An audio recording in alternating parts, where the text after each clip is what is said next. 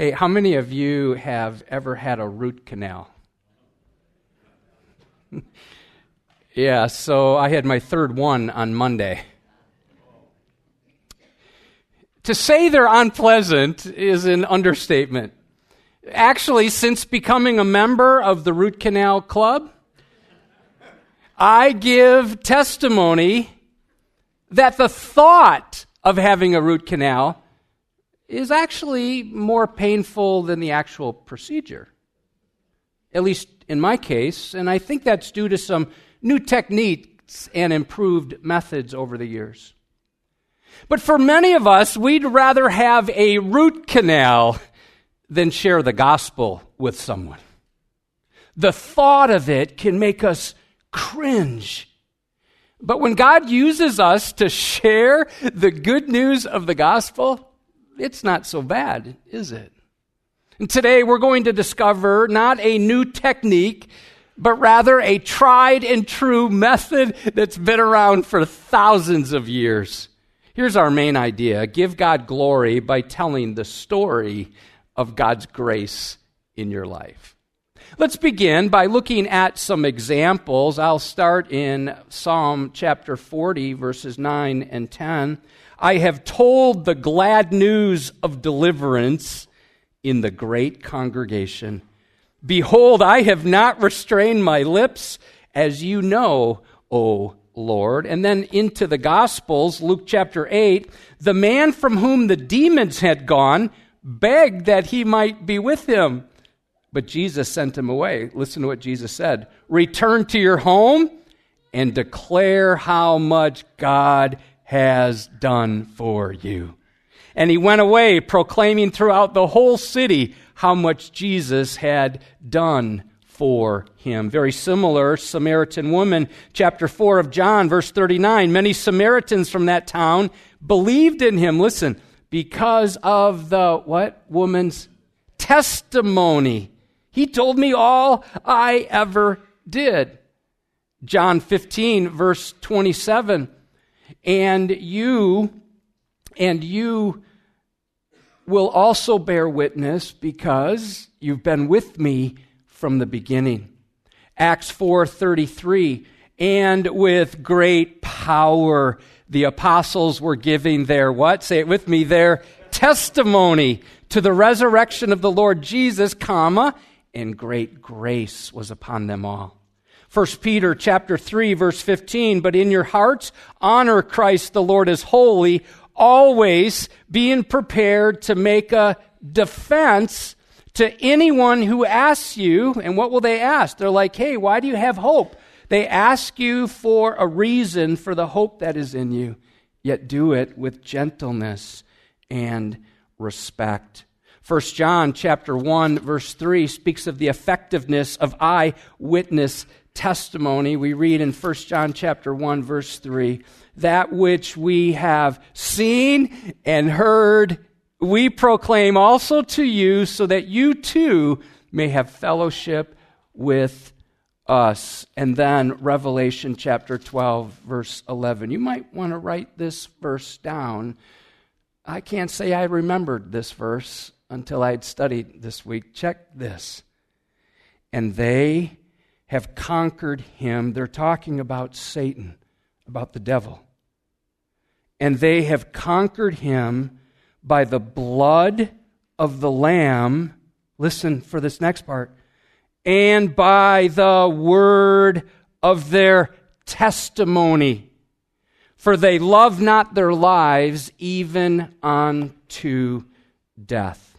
Listen, people can doubt or debate the Bible they can doubt or debate the existence of God, but no one can deny your personal story with God. Your testimony is one of the most effective tools in your evangelism toolbox. One dictionary defines testimony as giving a firsthand authentication of a fact, especially in court. It has the idea of open acknowledgement. It's closely related to the word witness. In Hebrew, it refers to someone who sees something amazing or important. In Greek, it means to answer. And the word, it's the word from which we get the word martyr. The word witness is the most frequently used word in the Bible to express a believer's primary role in the world. So let me ask a question. You ponder it. What would happen if a witness took the stand, was asked for his or her testimony, but they never opened their mouth? Well, there are at least three benefits of a personal testimony. First, it exalts God it stirs us to worship. Psalm 107, 1 and 2. Oh, give thanks to the Lord, for he is good, for his steadfast love endures forever. Listen to this next phrase. Let the redeemed of the Lord say so, whom he has redeemed from trouble. Secondly, a testimony encourages other people. There's nothing like hearing a testimony when you're feeling discouraged or even distant from God. Or you feel like you've been DQ'd because of a sin you've committed, and you hear someone tell the story of their sins being forgiven. Let's listen to Psalm 71, 15 and 16. My mouth will tell of your righteous acts, of your deeds of salvation all the day, for their number is past my knowledge. With the mighty deeds of the Lord God, I will come. I will remind them, the listeners, of your righteousness, yours alone. And thirdly, this is probably the one we think of most quickly, the evangelization of unbelievers. First Chronicles 16:24 declare his glory among the nations, his marvelous work among all the peoples. Well, last weekend we left the apostle Paul standing on the temple steps. He had just been falsely accused of bringing a Gentile into the temple. He was almost killed and then arrested by the Romans. And because he was granted permission to speak to the people, he decided to share his testimony. Now, as evidence of how powerful a testimony is, are you aware Paul's testimony is recorded seven times in the book of Acts and in the letters, in the epistles. If you have your Bible with you, and I hope you do, open it up to Acts chapter 22. We're continuing our journey through the book of Acts. If you don't have a Bible with you, there's one in front of you. Please use that, open it up. We'll also have it up on the screen. If you don't own a Bible, please take that Bible as our gift to you. You can also follow along on your mobile uh, device. So, Paul modeled three main parts to an effective testimony in this chapter. We, we could summarize them with three simple words. Number one, before. Number two, how. So, the before is what was your life like before Christ? How? What are the circumstances that led you to saving faith in Christ? How did Christ save you? And then three, after. Speak about what changes Christ has made in your life. You see, every Christ follower has a story to tell. Oh, sure, the details are different, but we're all saved by God's grace, and testimonies are a direct reflection of the indisputable, life changing power of the gospel.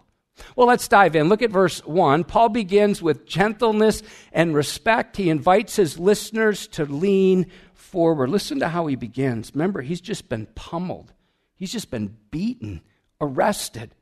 This is how he starts. I, I don't know if I would. I think I'd be more mad. He's like, brothers and fathers. Oh, it's so affectionate. Brothers and fathers, hear Hear the defense that I now make before you. The word brother means from the same womb. The word father has the idea of model or mentor. And Paul experienced right here the promise made by Jesus. Listen to what Jesus said, Matthew chapter 10. When they deliver you over, do not be anxious how you are to speak or what you are to say. Paul doesn't seem anxious here, does he? For what you are to say will be given you at that hour. For it is not you who speak, but the Spirit of your Father speaking through you. So, by choosing to speak their heart language in verse 2, he engages them emotionally. He kind of knocks them off stride, he, he takes them off guard. Notice verse 2 And when they heard, he was addressing them in the Hebrew language, so he's speaking to Jews. Paul knew Greek. He probably knew Latin and he certainly knew Hebrew, Aramaic. He spoke in their language. Notice what it says they became even more quiet. We could apply these first two verses this way be kind. and number two, look for ways to connect to the heart. Okay, let's see first part of our outline before. The best way to begin your testimony is to talk about what your life was like before Christ saved you. Listen to how Paul did it. I'm in verses 3 through 5. I am a Jew. Tells us he's religious. I was born in Tarsus in Cilicia, very famous city. But I was brought up in this city, he's referring to Jerusalem, educated at the feet of Gamaliel, according to the strict manner of the law of our fathers, being zealous for God as all of you are this day. Notice how he's kind of bringing them in as he talks, as all of you are. I persecuted this way to the death, binding and delivering to prison both men and women.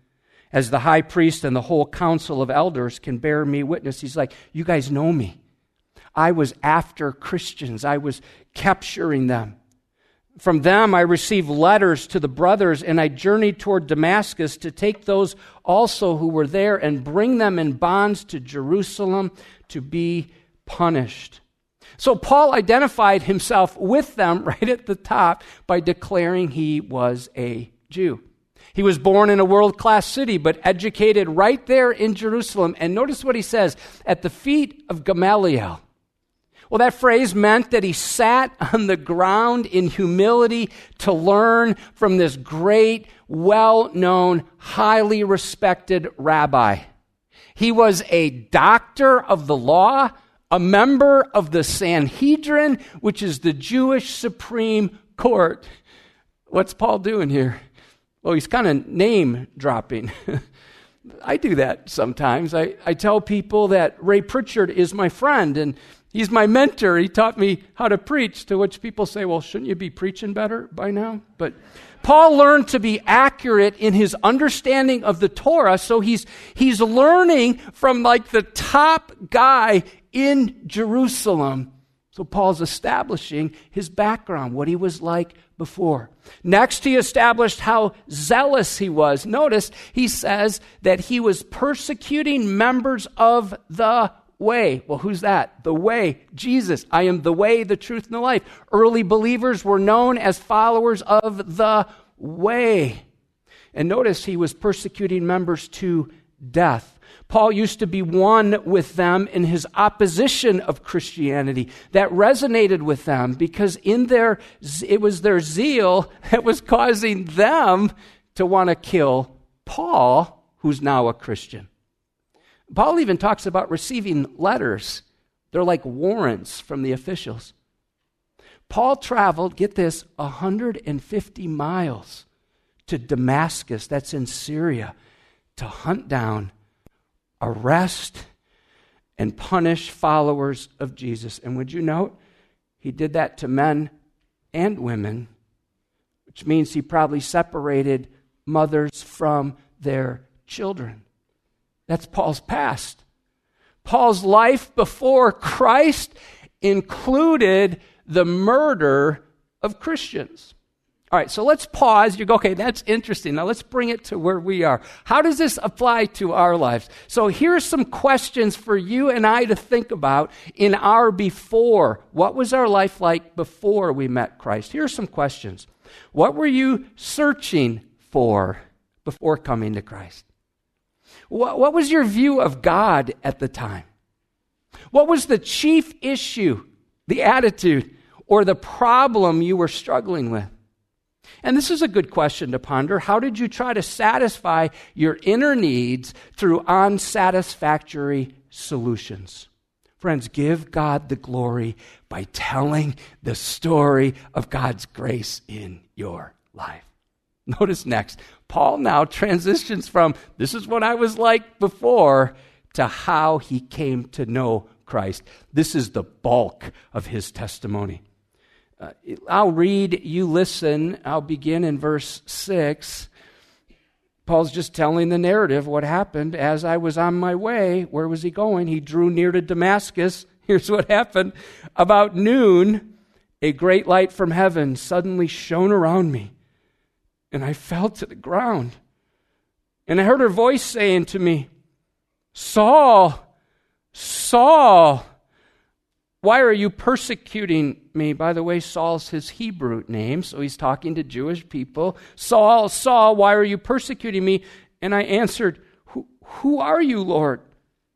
And he said to me, I am Jesus of Nazareth, whom you are persecuting. Now, those who were with me saw the light, but did not understand the voice of the one who was speaking to me. And I said, what, what shall I do, Lord? The Lord said to me, Rise, go into Damascus, and there you'll be told all that is appointed for you to do. And since I could not see, he's blind because of the brightness of that light, I was led by the hand by those who were with me, and I came into Damascus. And one Ananias a devout man according to the law, well spoken of by all the Jews who lived there. Remember how all the Jews now are questioning him. This is instant credibility. He's like this Ananias, help me. He was a devout man. He came to me and he standing by me said to me, Brother Saul, receive your sight. And in that very hour I received my sight and saw him. And he said, The God of our fathers appointed you to know his will, to see the righteous one, and to hear a voice from his mouth. For you will be a, here's the word, a witness for him to everyone of what you have seen and heard. And now, why do you wait? Rise and be baptized. Wash away your sins, calling on his name. So, Paul describes this great light from heaven and you know when it made that appearance? At noon. Usually you don't notice bright lights in the middle of the day. My guess his listeners were paying full attention. That word suddenly has the idea of unexpectedly. Observe, Paul was not searching for God. He wasn't even on a path to learn more about Jesus. Not at all. By saying this light came from heaven, Paul describes something only God could do. It was clear. Everything about Paul's conversion came from God. Notice, he fell to the ground in awe and complete surrender. Then he described hearing a voice Saul, Saul, why are you persecuting me? This was another connection to his Jewish audience. To persecute believers is to persecute Christ. And then he asks two critical questions, which you and I must also ask. Here they are Who are you, Lord? I don't really know you. I've heard about you. I went to church when I was young, but, but who are you? And notice, he says, My name is Jesus. That means Savior. His title is Lord, Master. Jesus grew up in Nazareth to fulfill prophecy, and that distinguished him from other men with the same name. Friend, you must come to grips with Jesus as Lord for him to be your Savior. Just start there. Who are you, Lord? Second question. Oh, so important. What shall I do, Lord?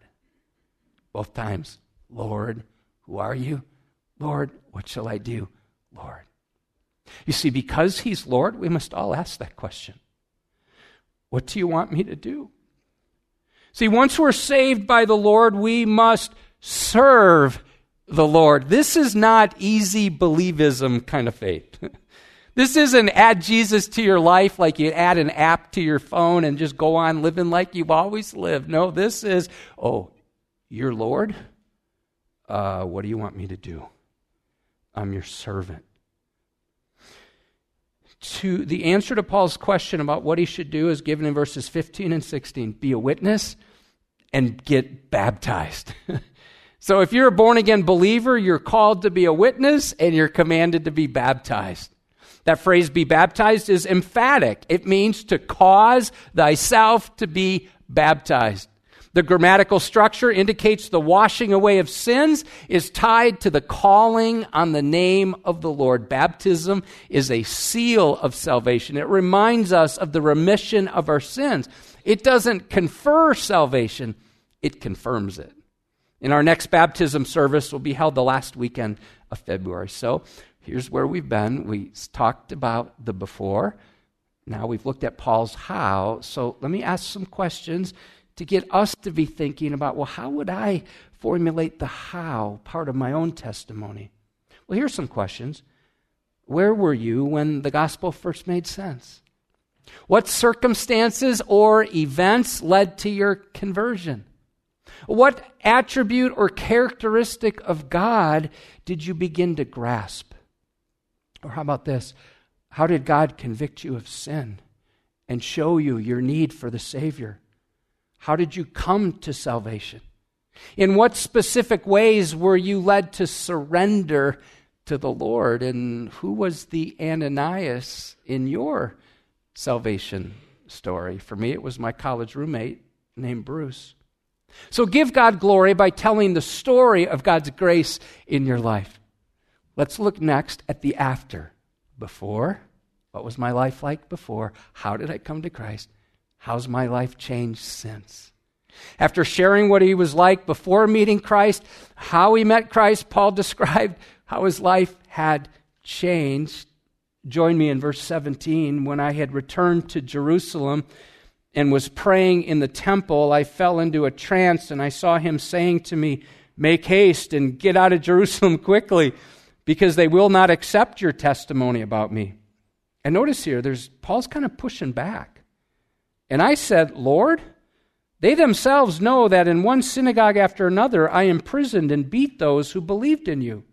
And when the blood of Stephen, your witness, was being shed, I myself was standing by and approving and watching over the garments of those who killed him. And he said to me, see, when he's Lord, he, he, he, he doesn't change, does he? This is what Paul was told Go, for I will send you far away to the Gentiles. So I love this. Paul's describing a time where he wrestled with obeying the will of the Lord.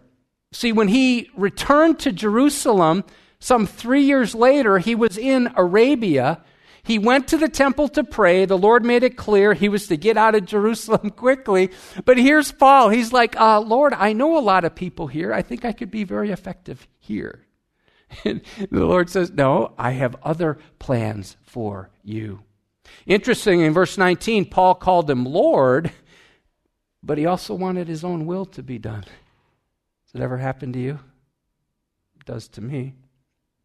Verse 21, the Lord tells him emphatically how and where he is to live on mission. God wants his message to go to all nations. I've always wanted to do a deeper study on the word go, G O because it appears more than 1,700 times in the Bible. And sometime I will dive into that, but we're called to be a people who are willing to go because God is ascending God. And because God is a global God, his heart is for all people everywhere. Would you note, at the mere mention of the name Gentiles, these religious Jews went berserk revealing their pride and their prejudice. Now, for you and I, let's think through how has our life changed since we've come to know Christ. Here are some questions. In what specific ways has God changed you? How is Christ meeting your needs right now? What does your relationship with Christ mean to you? How has his forgiveness impacted you? Or this one, how does knowing Christ give you purpose in life. Friends, give God glory by telling the story of God's grace in your life. We thought it would be really helpful for all of us to listen now to a testimony. And I've asked Edgewood member Chris Rogers to come up. Chris is married to Jamie. Uh, they have two children Gabe, who's married to Sadie, and Sarah, who's a senior in high school. Chris has served as a deacon for many years, and he's one of our student leaders who teaches and disciples a group of guys. Chris, hey, thanks for coming up, man. Yeah.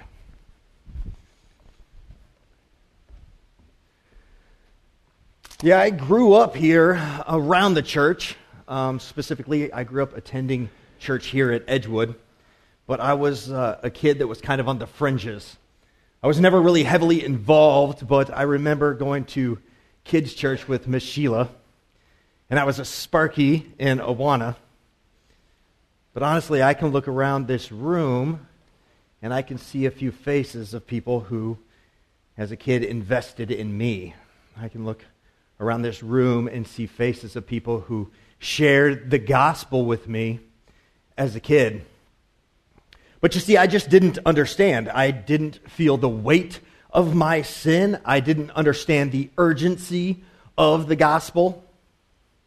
And then around middle school, I just fell out of the routine of coming to church. You see, other things just seemed to take priority. Now, I am a goal oriented guy. And when I have goals, my wife will attest, I am hyper focused on them. So after getting out of high school, I had life goals, and I worked hard to obtain them. Now, I always considered myself a good guy. I always considered myself a moral guy. But my focus was on success. My focus was on stability my, my focus was on reaching these life goals that I had set for myself. And then I found myself at 30, and I realized I had obtained every life goal I ever had dreamed to get. You see, on the outside, I was living this perfect life. I had the career I always wanted. I had an amazing wife and two crazy kids and a dog and the nice house and the cars and the stuff. But if I was honest with myself, I began to realize how empty it all felt, how unfulfilled I really was. And no matter how many goals I set for myself and obtained, it all just seemed fleeting. But for me, I started to take and, and, and look into this and I wrestled with this. Why did I feel this way? Why was I so unfulfilled? Why was I so empty? Why did joy seem so fleeting? And when I wrestled with that, I could only come up with two reasons, two potential possibilities of why I felt that way. And reason number one was the way I felt was simply the way everyone feels. You see, it's just that nobody's willing to talk about it. Mm. Nobody will admit it. But you see, if that's true, then that means every morning everybody wakes up and before they leave the house, they put a mask on and they go out into the world and they pretend that they're content with life. For me, that was just more than I wanted to deal with. But you see, the only other option, the only other reason I could think that I was so unfulfilled in life was that the one thing missing from my life was this God that I remember learning about in kids' church with Miss Sheila.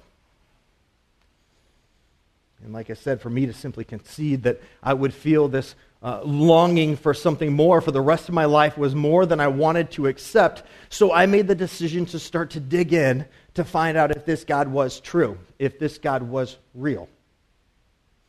And I wrestled with this for about two years. Now, it's interesting how you can look back and you can see how clearly God was working in your life, right?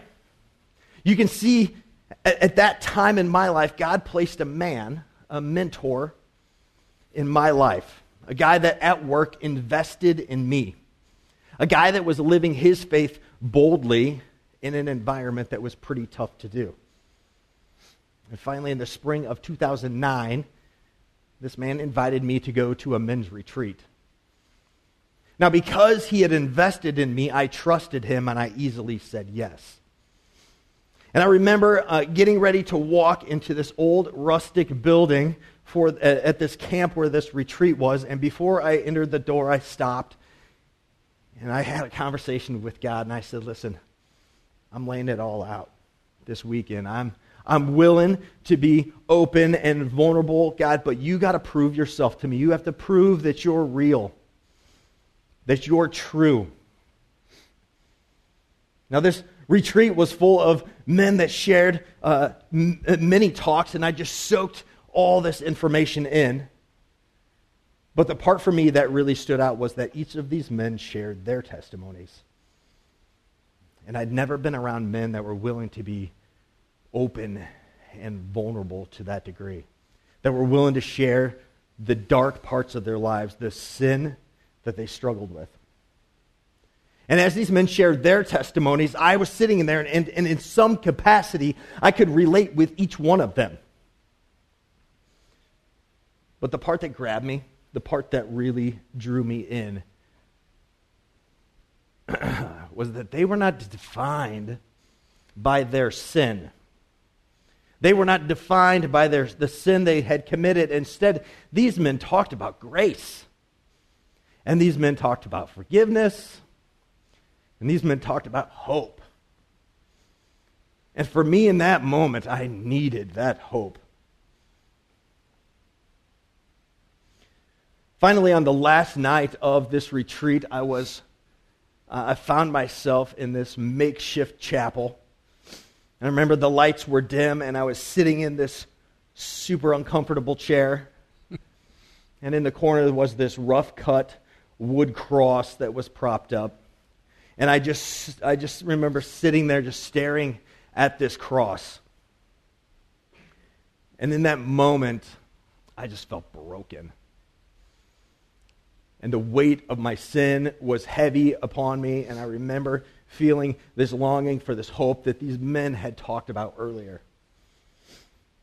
Quietly, this frail old pastor takes and he walks in and, and he comes to me and he's just like, Hey, Chris, are you okay? And, and, and I tried to formulate words, and I just remember sitting there with my head down, and all I could do was just shake my head. No. But he pressed deeper. And he says, Hey, have you ever surrendered your life to Christ? And again, I'm sitting there, and my chest began to heave. And again, all I could do was just simply shake my head no. But then he asked me a question that I wasn't expecting. He said, Hey, man, what's stopping you? Hmm. What's holding you back? And if, if, if I was honest, I'd come up with a thousand excuses before. A thousand reasons why I couldn't trust God, or a thousand reasons why now wasn't the right time. But in that moment, I finally realized I had run out of excuses. And I looked up at this pastor and I just simply said, Nothing. Nothing's holding me back anymore. And this like 800 year old pastor reaches down to me and he grabbed me by the ear and pulled me out of that chair and led me across the, uh, the room to that rough cut wood cross. And I just dropped to the floor there. And both physically and spiritually, I just threw all of myself at the foot of that cross. I said, God, you can just have my everything. You can have my life. God, you can have my hopes and my dreams. God, you can have my aspirations. God, you can have my marriage and my career. God, you can have my selfishness and my sinfulness. But God, you can have it all.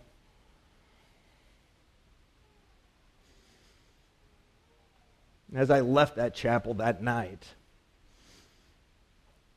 I stopped again for a moment and I was like, man, I have no idea what just happened.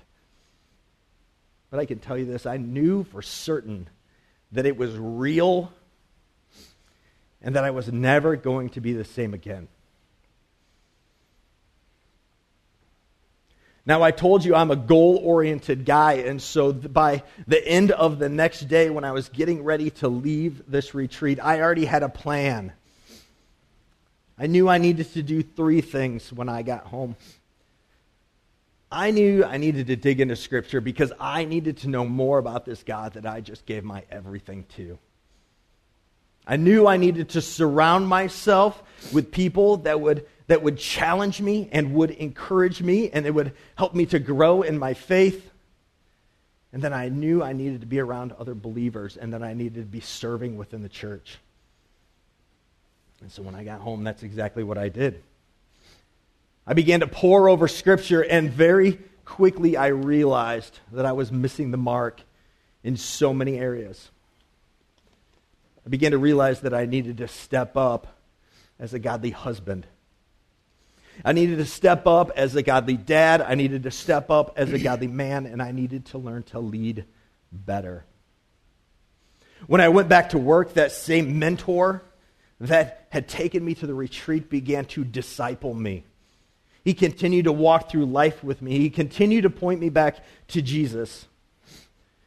And then I remember the conversation where he said, Listen, it's time for you to do this now.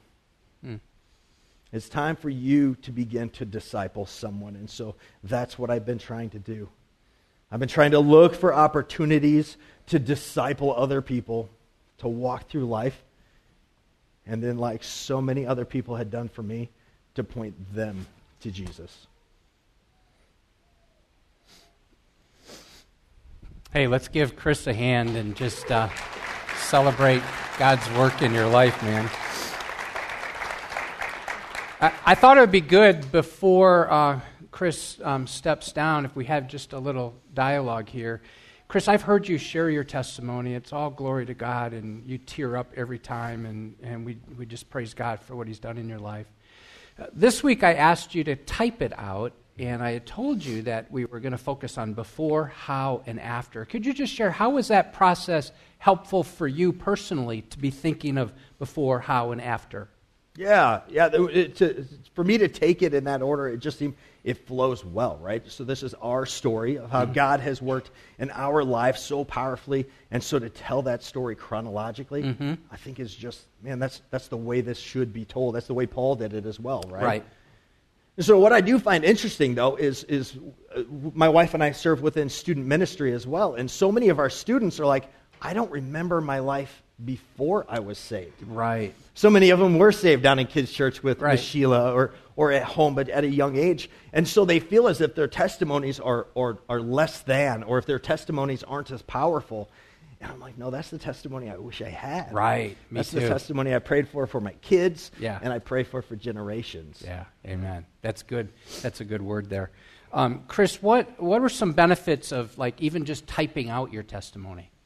Yeah. So uh, I get anxious to share my testimony, right? Because I want to make sure it's articulated well. I want to make sure that God's the one that gets the glory out of it.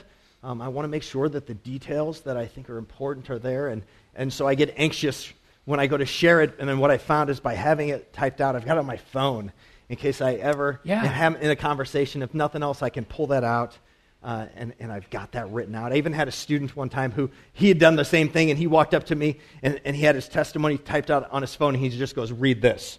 it was it's fantastic. Great. Yeah, yeah absolutely. And, and most of the time, we don't have 10 minutes to give our testimony. You, are you're looking at two to three minutes absolutely. sometimes in a conversation. Right. So it's good to have that thought out before. Chris, one last question.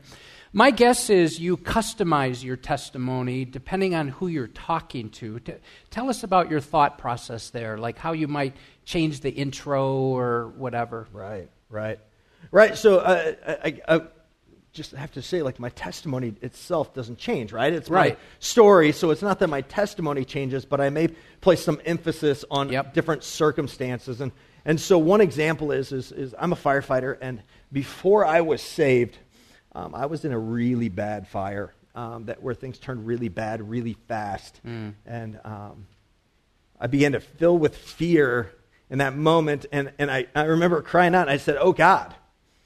Right? And it wasn't until I was out of the fire and I, I looked back that I'm like, why did I cry out? Why did I say, "Oh God"? Why did I cry to a God that I didn't know or I didn't even believe in? And and really, God used that in my life. That I'm like, well, I got to find out why I said that. There you go. And so um, when I'm at work and I'm talking with, with some of the firefighters there, like, I'll take and I'll make sure that I include Yeah. that component. Because they can relate to that, too. Exactly. I try to meet people with where they're at and, and, and find some common, common ground. It's kind of what Paul did, right? He could speak all these languages, but he spoke Hebrew when he was talking to somebody who was Jewish. Yeah. All right, thanks, Chris. Appreciate it, brother. Let's give him another hand.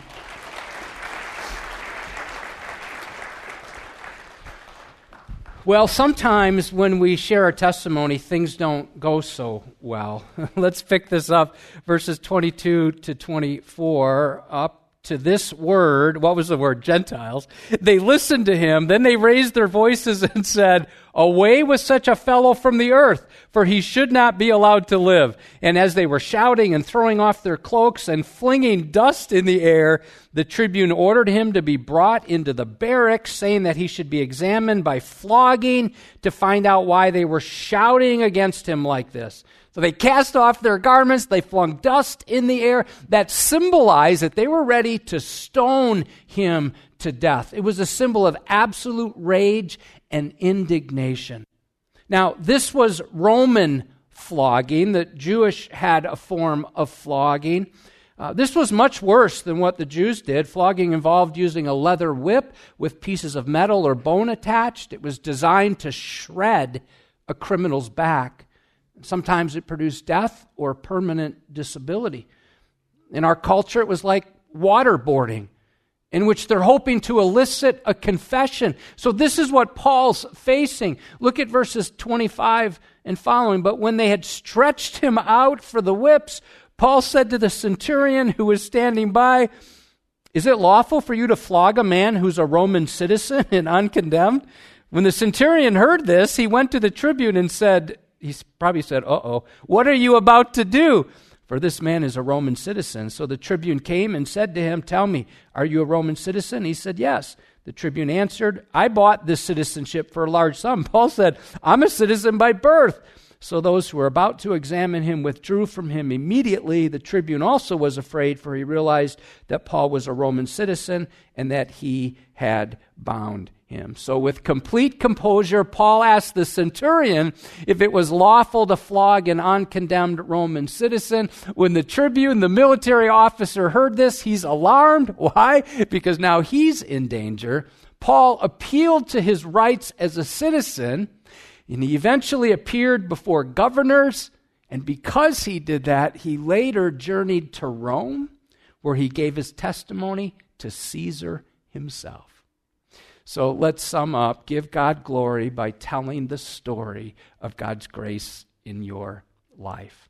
Now, before sharing some pointers which will help us prepare our testimonies, I want to mention two resources that we posted on Sermon Extras. You can get to this on your mobile app. Um, if you don't have that, please download it. it. One resource is called How to Prepare Your Personal Testimony. The other, Chris addressed, it's called My Boring Christian Testimony. Simply go to the resource tab on the website or the e bulletin. I circled it on the bottom there. That'll open that, which will open that, and then the links are right there to those articles. I want to share some guidelines now to keep in mind when sharing your testimony. Number one, pray for wisdom and insight, asking God to give you the right words. Number two, tailor your testimony to the person you're speaking with. Uh, Paul did that. He said, When I'm with the Jew, I became like a Jew. When I was with the Greek, I became like a Greek. Number three, be positive and smile. Number four, don't become preachy. Simply tell your story. Say, I, me, not you. Give just enough details to arouse interest. Reduce clutter where you can. Like, don't get caught up in, well, that was 1983, or maybe it was 84. That was Joe. No, maybe it was Bob. Maybe it was here. Don't, don't get all caught up in that. Number six, avoid churchy words and religious jargon. Number seven, be careful about criticizing churches or denominations. You might be speaking to somebody who's part of that. Number eight, type out your testimony. It'll help you choose the right words. It'll help make sure it flows. And as Chris mentioned, you'll become more confident in sharing your story. Number nine, practice giving your testimony in three minutes. Earlier this week, I read out loud this whole chapter, Paul's testimony, and it took me three minutes. Listen, if you can share your testimony in three minutes, you can always add elements to it. Number 10, consider ending with something like this The greatest benefit is I know for certain I have eternal life. Or now I know all my sins are forgiven. That may give you a jumping off point to give a clear presentation of the gospel. Here's another idea. When you're finished, bring the conversation back to the listener. You could say, Has anything like this ever happened to you? If they say no, you could ask, Would, would you like it to? You know, wouldn't you agree there are a lot of drug commercials on TV? Have you noticed that? I mean, they're like everywhere. And would you notice they almost always have a personal testimony in them? Starts off with someone suffering from a specific disease or problem, and then how a particular drug helped them out. These testimonials seem believable until you get closer and you read the fine print. The person who's a patient is an actor, a fake patient who consults with a fake doctor dressed in a white lab coat, often call, called doctor dramatizations. And after learning what a drug might be good for, the ads end with this rapid fire staccato like talk about possible side effects, right? You're like, I'm never taking that drug. It's all just a bit unnerving. But those ads make me, made me think of something because they're built on testimony. It made me think of two great foes that you and I have when it comes to witnessing. Number one is this all talk and no walk. We talk it, but somebody's looking at our life and they're like, uh, You're not living it. We might confess Christ with our lips, but essentially we're denying him by our lives. And that kind of acting is not fooling anyone. But there's another foe that we have to do battle with, and it's this all walk and no talk. We say, I'm just going to let people see Jesus in me. Well, that's important. But if we don't put it into words, how are they going to hear the gospel? We might cultivate a Christian life, but, but deny Him by simply not speaking about Him.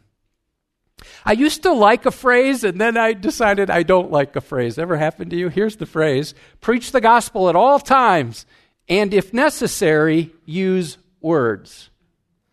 Here's what I would say to that now it is necessary to use our lips to preach the gospel, and it's necessary to make sure our lives line up with our lips. Let me say it like this We must talk the walk, and we must walk the talk.